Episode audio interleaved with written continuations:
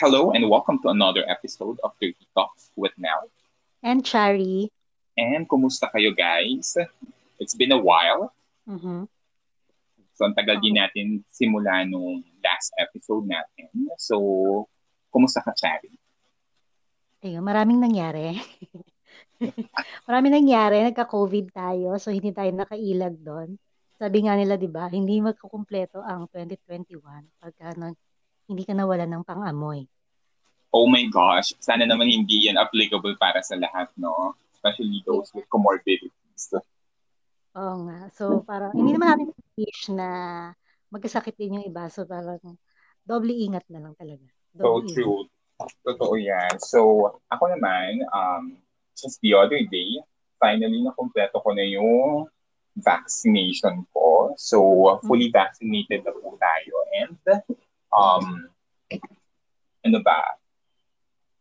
I felt uh, somehow relieved kasi para siyang assurance na although magkaka-COVID ka pa rin, mm-hmm. eh, maliit na lang yung chance na lumala or ma-hospital ka. So, if ever na meron chance to get a vaccine on your area, sana naman take advantage niya. Kasi sayang. Oo nga. Kasi ako yung experience ko dyan sa vaccine, vaccine na yan, parang kailangan ko pang uh, mangibang bayan para lang maka-avail nung vaccine na yon. Kumbaga, yun nga, hindi lahat ng tao, hindi lahat natin dito is may privilege na mabigyan agad ng vaccine. So, once na you have a chance, talaga, kailangan i-grab mo na siya. Totoo. Kasi sa ibang lugar pala, um, hindi siya ganun karami yung supply.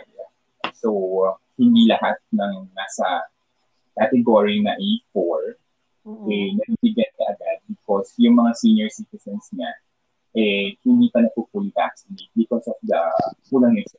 Hopefully sa lugar nyo, kung meron namang supply at ini-encourage kayo ng mga mayors nyo, ng LGUs nyo, na magpabakuna na, go ahead and take advantage of it. Yes.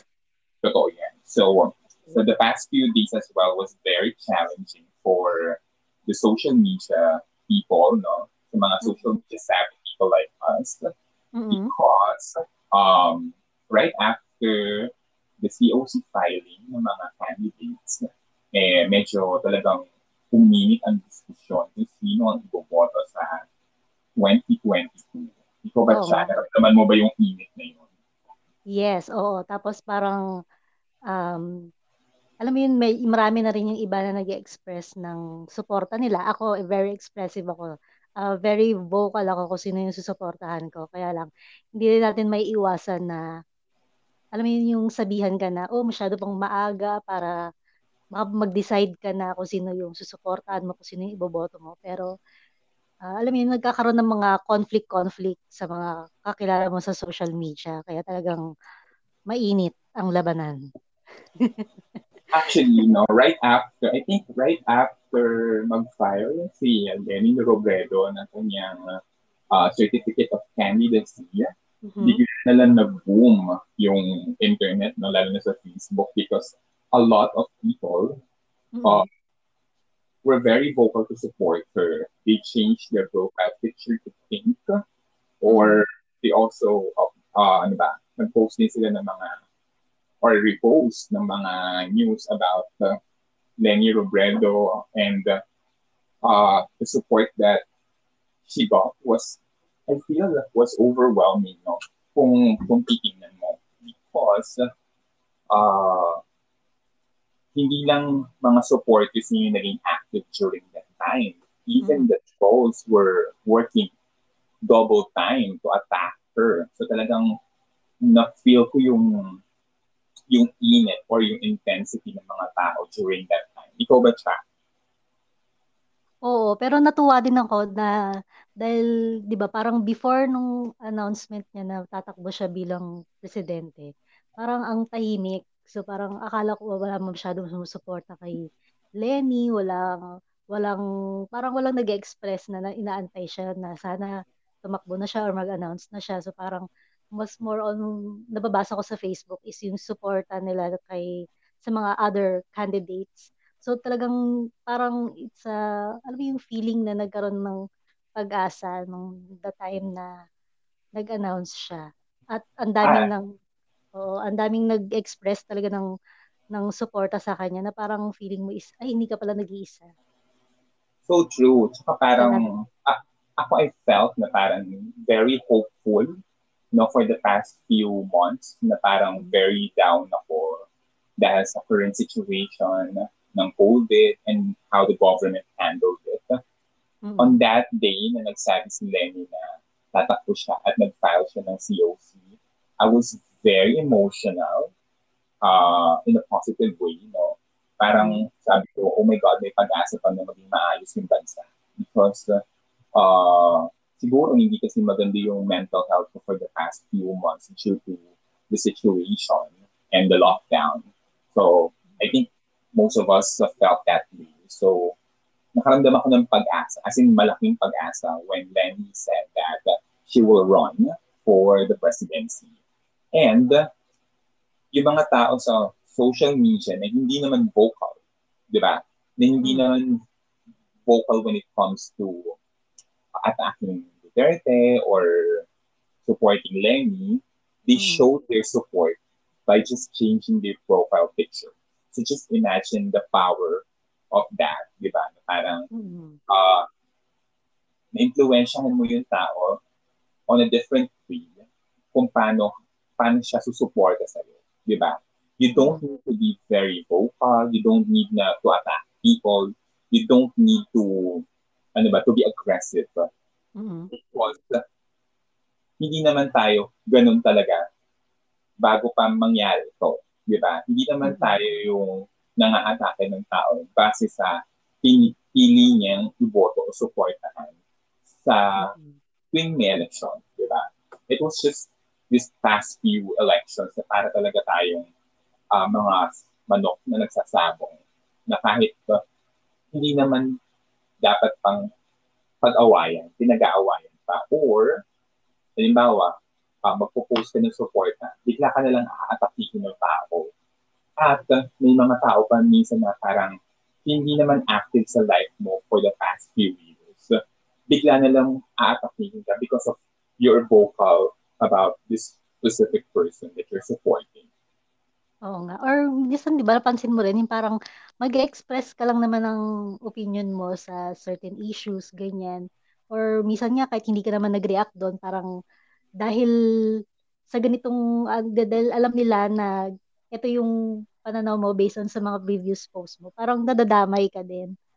'Di ba? Like yung nang, nangyari kay Tony Gonzaga. na parang ako personally nang time na mainit yung issue kay Tony Gonzaga is hindi ako nag-react about dun sa ano niya, sa ginawa niya. Parang wala, it's just parang hindi ko kailangan mag-react doon or ano or something anything sa social media na mak- para makisawsaw pa ako at express ko na bakit mali or tama ba yung ginawa niya. So wala. But it doesn't that, mean, di ba, na parang you support the cause or Oo, you... you're, are, I am against Tony dahil dun sa ano niya. Ala, naalala ko, di ba, isa yan sa mga idols mo, si Tony Gonzaga. Oo, noon. ah, oh, di ba?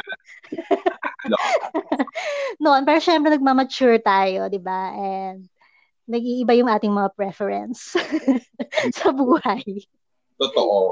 And uh, nakaka-apekto talaga yung political view ng isang tao sa kung paano mo siya tinitingnan na ngayon. Because mm-hmm. it's very important na ang political view ng isang tao ay hindi dapat tungkol lang sa kanya mm-hmm. at tungkol lang sa mga tao sa paligid niya.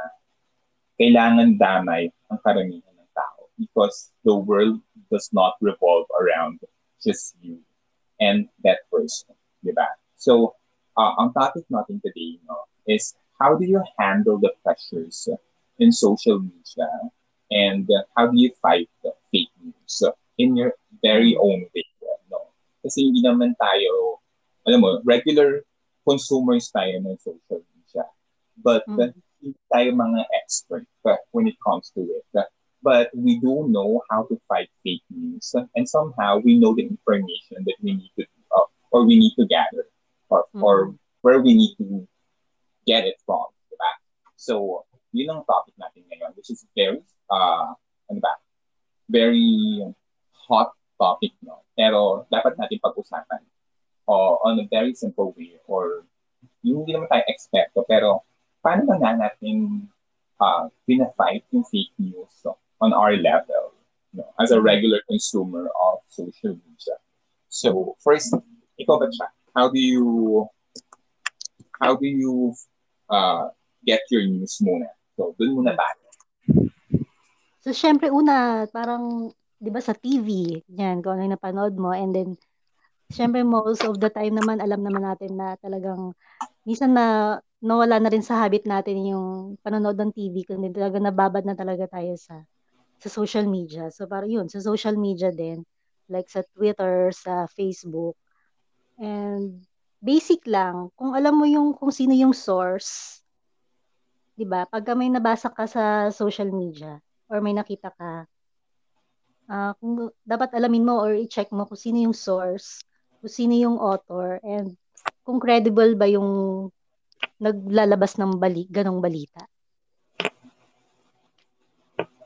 Alright. And then, pangalawa, mm, and then pangalawa, di ba, um, bukod dun sa nabasa mong headline, kasi talagang catching ang headline, at pwedeng siyang maging misleading.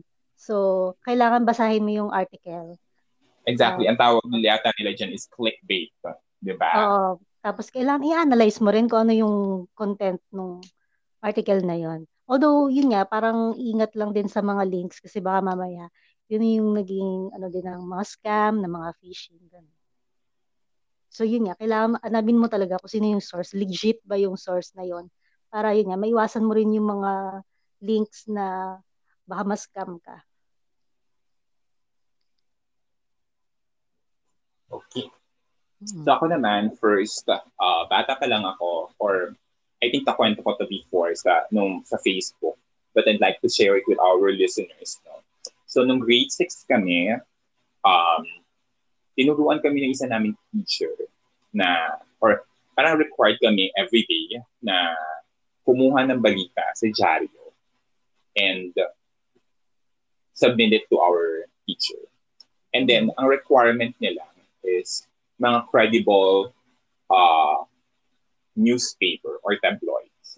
So, um, tinuruan niya kami kung paano pumili ng mga pagkukunan namin ng balita.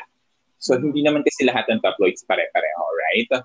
And then mm-hmm. during that time, may mga tabloids na very, ano ba, uh, very sexy yung tema. May iba naman na English yung language, tapos may iba naman na Tagalog, pero talagang credible yung pagsusulat ng balita. So right mm-hmm. there, natutunan ko pala, grade 6 pa lang ako, alam ko na kung paano kumuha ng balita sa tamang source. Okay? Sa credible source.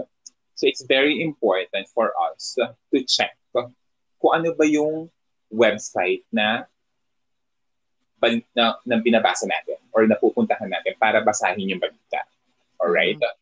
So, so kung sa tingin mo, itong mga website nito eh, ano ba, bagong tayo lang or they don't even have the credibility like what the Manila Bulletin, Inquirer, Philippine Star, uh, Rappler, ABS-CBN News, GMA, eh, magtaka ka na, di ba? Mm. Kasi in the age of social media, in the age of internet, kahit sino pwede magsulat online. Right? But mm. for us, for regular people like us, we need to get our information from credible sites at sinulat ng mga periodista or ng mga journalists. Ito kasi yung magsasala ng impormasyon kung tama o mali. Di ba? Ma- mm. very vital yung role ng mga journalists when it comes to spreading news. So, kahapon may, na, may napanood akong parang seminar ni Christian Esguerra from ABS-CBN. Um, he's, an, he's a news anchor in ANC, on ANC pala. So, sinabi niya na ang isang politiko, bago makarating ang balita sa publiko, dadaan muna sa press dati. Alright? So kung itong politiko makikiusap sa press kung pwede bang ilabas nila yung ano ba, balita tungkol dun sa isang kandidato, itong mga journalists o yung press, sila ang magsasala kung newsworthy ba o hindi bago makarating sa publiko. Ngayon kasi, ang mga, ang mga uh, mga kandidato o yung mga press people or yung mga PR people ng kandidato, dumidirekta na sa publiko sa paanong paraan through social media, di ba? Kasi mm-hmm. ang publiko, just like us, we're part of the public. We can just simply like the page of this specific candidate. At kapag nag-post sila ng kanilang mga ano ba, vlog or kanilang mga press release, mababasa na natin kaagad. Hindi na nasala ng mga journalists.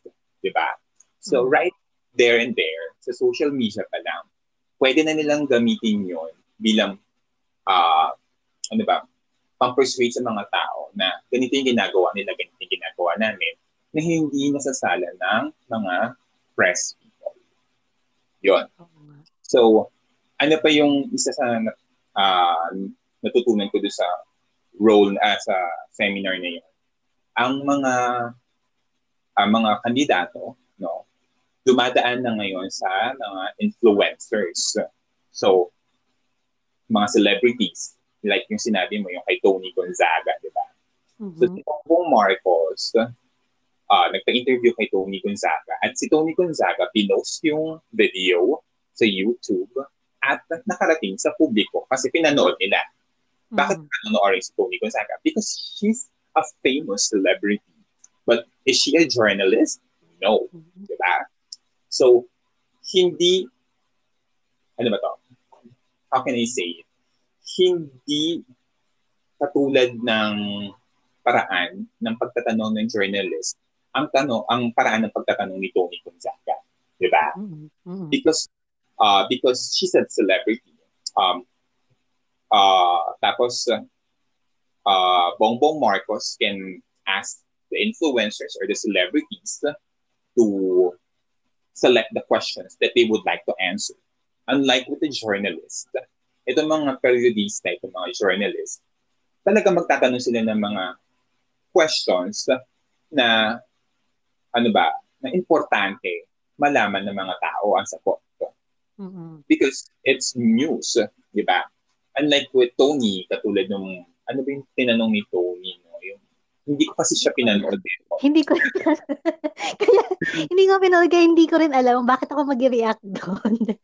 pero mag pero nung chinop-chop ko kasi yung parang uh, mayroon tungkol sa Beatles, ba yun? Parang best uh friend yan. O yung parang close-close daw, parang gano'n. Something like mm. that, which is, mm. hindi mo naman itatanong yun bilang journalist because it's not, uh, It's very personal. Kung tatakbo ka mm. bilang presidente ng bansa, yung mga pressing issues ang dapat mong sagutin na may kinalaman sa buhay ng tao or sa ikauunlad ng bansa. Because you're running to be a leader, not a friend or ano ba, not a kumpare. O oh, yun, friend nga. Hindi siya kumpare or something na parang kapitbahay mo lang na parang Totoo. siya yung mag sa'yo bigla. Parang ganun. Exactly. So, importante yung role na tinatakbuhan mo. Mm-hmm. So, si Bongbong Marcos kasi tsaka si Tony Gonzaga yung sample on that of mm-hmm. uh, on that uh, seminar or on that forum. So, gusto ko lang malaman na kung paano, uh, paano tayo pipili ba talaga nung news source natin. Because kahapon ko lang din nalaman na very vital pala yung role ng journalist when it comes to uh, spreading news or credible news. So, mm. again, ang una natin dapat iniisip is, saan ba tayo nagbabasa ng balita? Yan. Dapat alam natin na, credi- na credible yung source natin. Or else, malilid tayo to misinformation. So next is I do not get my news from influencers. Mm-hmm. So, very important sa akin yung katulad ng minention ko, kung gusto ko ng balita, kung gusto ko ng credible source, hindi ko siya kukunin sa influencers. I don't have anything against the influencers because everyone should have a space in the internet world. No? Kumbaga, sobrang lawak ng internet lahat tayo may kanya-kanyang passion and magsaya tayo siya. Kaya lang, uh, for me, if I want to uh, read something that is about the country, about the world, I would mm-hmm. get it again from legit news source or legitimate news source. Hindi mm-hmm. sa mga influencers, no? Mm-hmm. So, halimbawa, kung sa mga influencers, gusto ko ng happiness, gusto ko ng product endorsement, ano bang reveal, something like that. I would mga aliw-aliw lang, ganun. Oo, oh, I would get that from them. But napaka-importante ng balita at hindi dapat ito manggaling sa mga influencers, kundi mm-hmm. sa mga news sources mismo. Yun lang talaga, credible news source. So that's how we fight fake news. Halimbawa, may nakita ako na friend ko na nag-share ng isang balita. Pero ang pinagalingan ng balita ay hindi naman credible. Hindi ko siya paniniwalaan. Mm-hmm. Di ba? Yun pwede rin yung bali, oo. Pwede rin yung balita is manggaling talaga sa sa mga taong may kapangyarihan. Although comment lang naman nila yon pero hindi natin dapat i-assume na tama yung sinabi niya. Exactly. Hindi porke nabasa mo sa comments, hindi porke marami yung nag-agree sa comment na yun. Eh, yun yung totoo. Mm-hmm. You really have to do your own research. Kasi, uh, paano kung troll lang pala sila? Especially ngayon, ang daming trolls sa social media na gumagamit ng mukha ng ibang tao, di ba? Tapos yeah. hindi na sila nababan. So really, it, you really have to be aware kung sino yung nag influensya sa iyo at sa pananaw mong political. Di ba? So, dapat talaga hindi nang gagaling sa ibang tao, kundi sa mga legitimate sources. Yun. Hmm.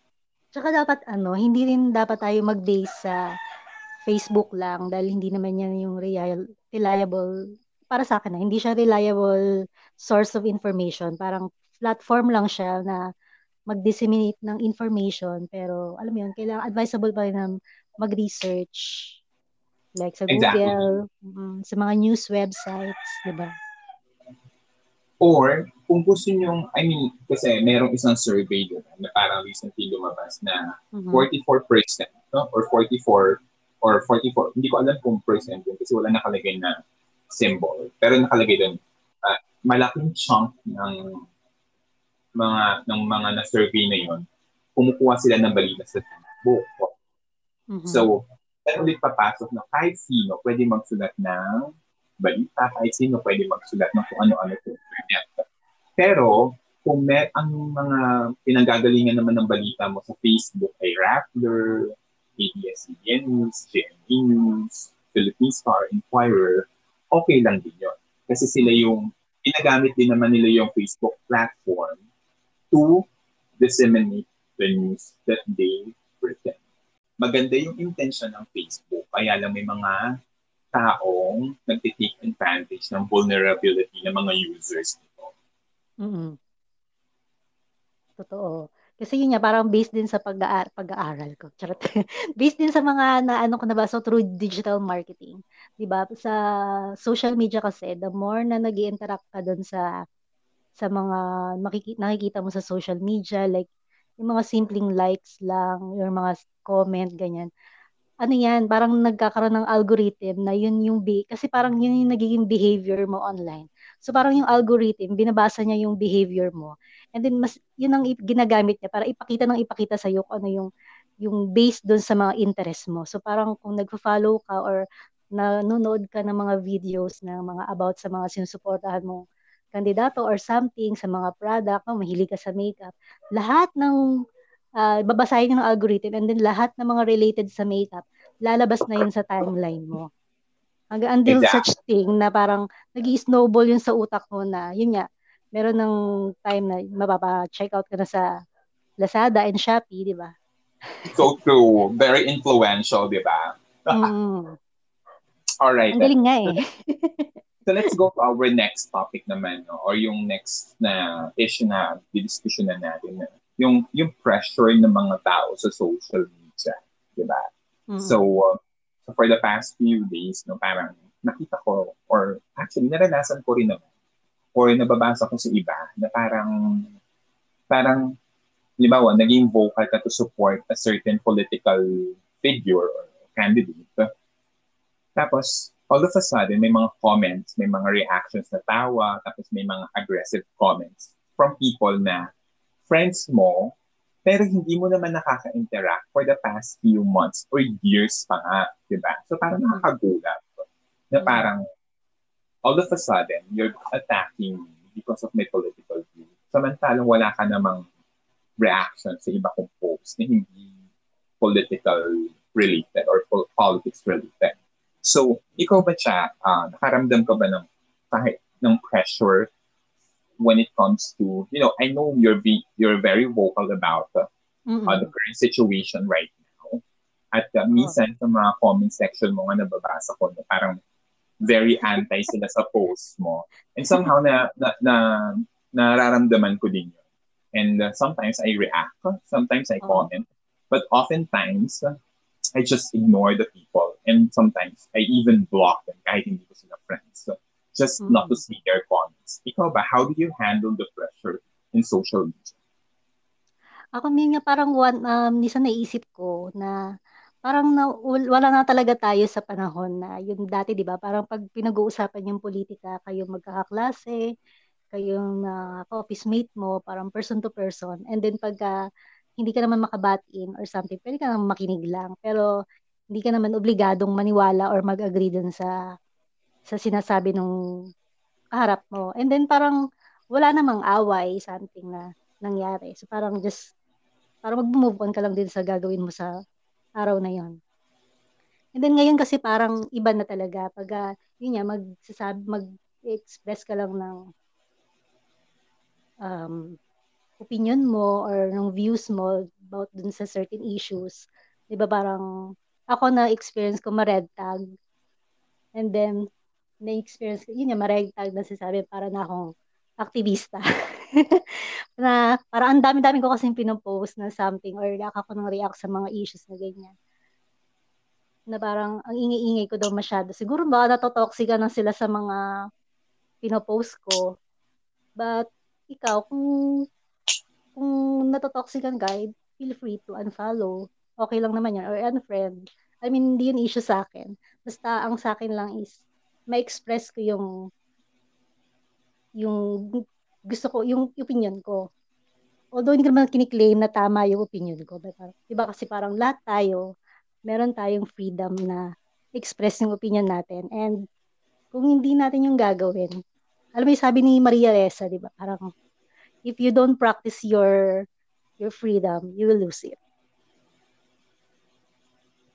Which is a very powerful statement from our first ever Nobel Peace Prize awardee, the first Filipino. Mm-hmm. It's she's not just the Filipina, but the first Filipino uh, who got the prestigious award. So going back to our topic, no, um, mm-hmm.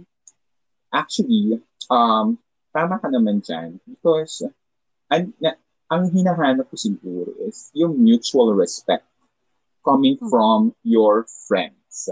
So mm-hmm. halimbawa, um, nag-post ka ng support mo kay Lenny or nag-post ka ng something anti-government, something like that, or nag-post ka ng support mo kay Lenny. Ganun na lang sabihin natin. Tapos may mga comments na basta ako BBM kasi maganda buhay namin noon you're not even posting anything about that person, pero kailangan nilang i-bring up yun. Di ba? Parang sa, for me, no, for me parang, hello, respeto naman. Hindi naman to tungkol dun sa kung sino yung gusto mong iboto. Kung gusto mong i-promote ng taong yan, do it on your wall. But don't mess on my wall or on my comment section. I feel that wala na yung ganong respeto dapat kasi mm-hmm. may mga tao or itong mga social media users na to, uh, just like me, no, because I'm a social media user, na alam mo dapat yung boundaries mo. Kung kailan ka magre-react or kailan ka magpo-comment sa isang post, regardless kung friend mo yan o hindi. Ganun oh. yun eh. Halimbawa, mm-hmm. agree, agree. Um, ikaw siya, uh, close friends tayo we can comment to each other oftentimes, di ba? Or as much as we want because we're close, mm-hmm. right? Mm-hmm.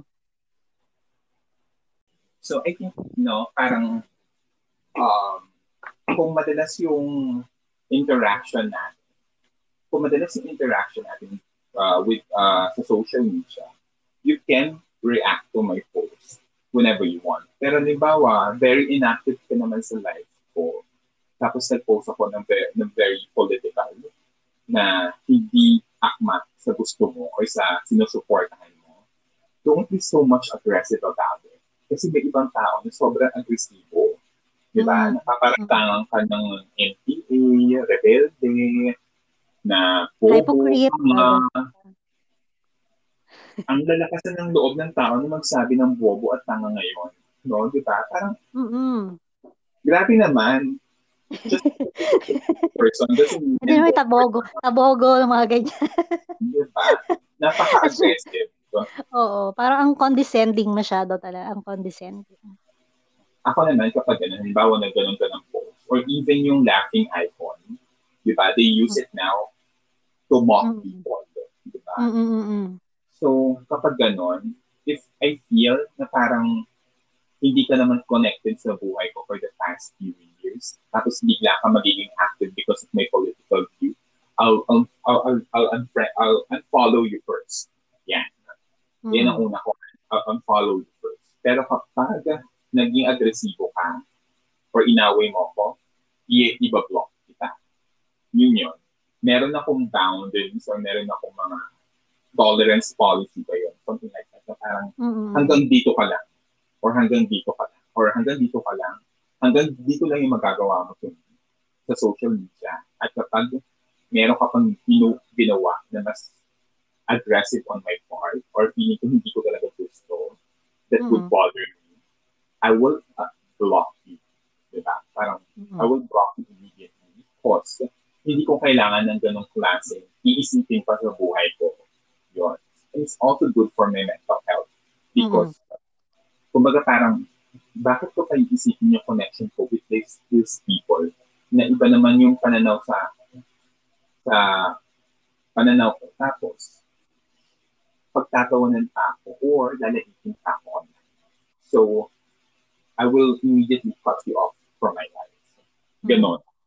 Ako para sa akin naman, uh, respect my political stand. I will uh, I will also respect yours. Parang hindi ko naman hindi kita ni-require na 100% mag-agree ka sa sinabi ko. At hindi ko rin dinidemand na disputihin mo ko. Pero alam mo yun, parang wag mo naman i-ano na parang iinsultuhin mo ako or i-invalidate mo yung views ko dahil yung opinion ko kasi parang lahat naman tayo valid. So yun, yun yun sa akin. So kung kung may mga personal attack, yun, unfollow din and then unfriend kung hindi naman talaga siya relevant sa buhay ko. Unfriend.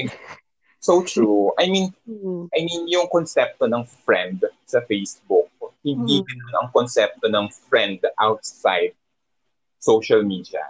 So, ako, true. sana i-practice natin yung gano'n, no? na parang maging magkaibigan tayo uh, sa personal na level, pero kung nasa social media, hindi tayo yung, alam mo yun, hindi porke friend kita sa social media, eh, lahat na lang pakikialaman mo. Mm-hmm. Lahat na lang i-disagree mo just because of my political stand.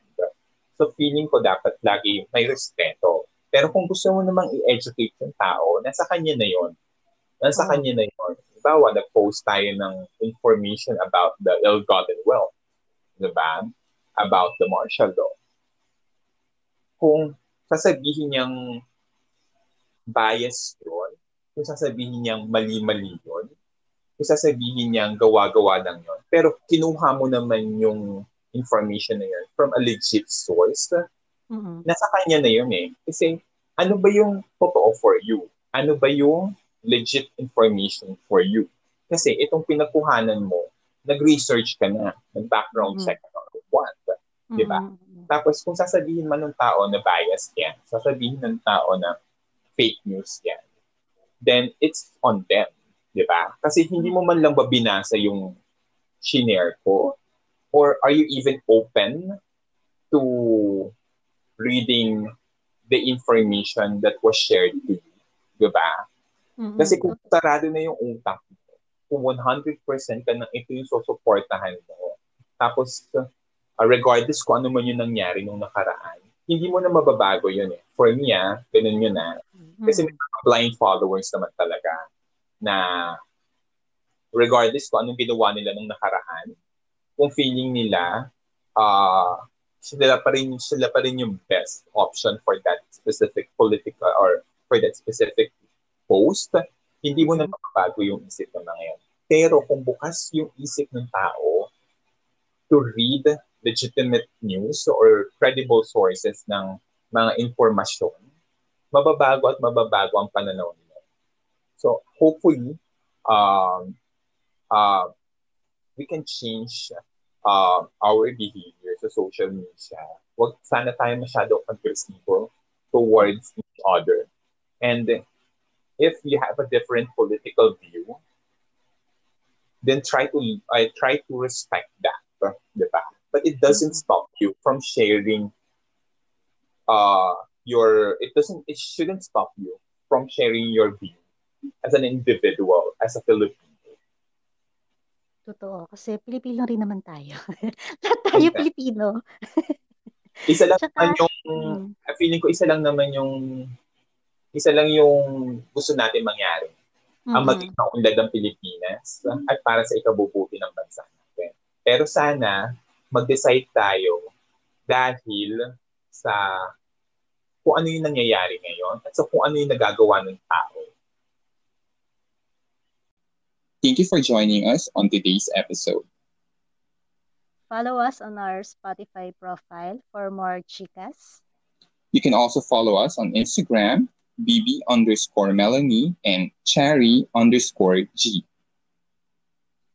And if you have any feedback or suggestion, please send us a DM. Thank you. Bye.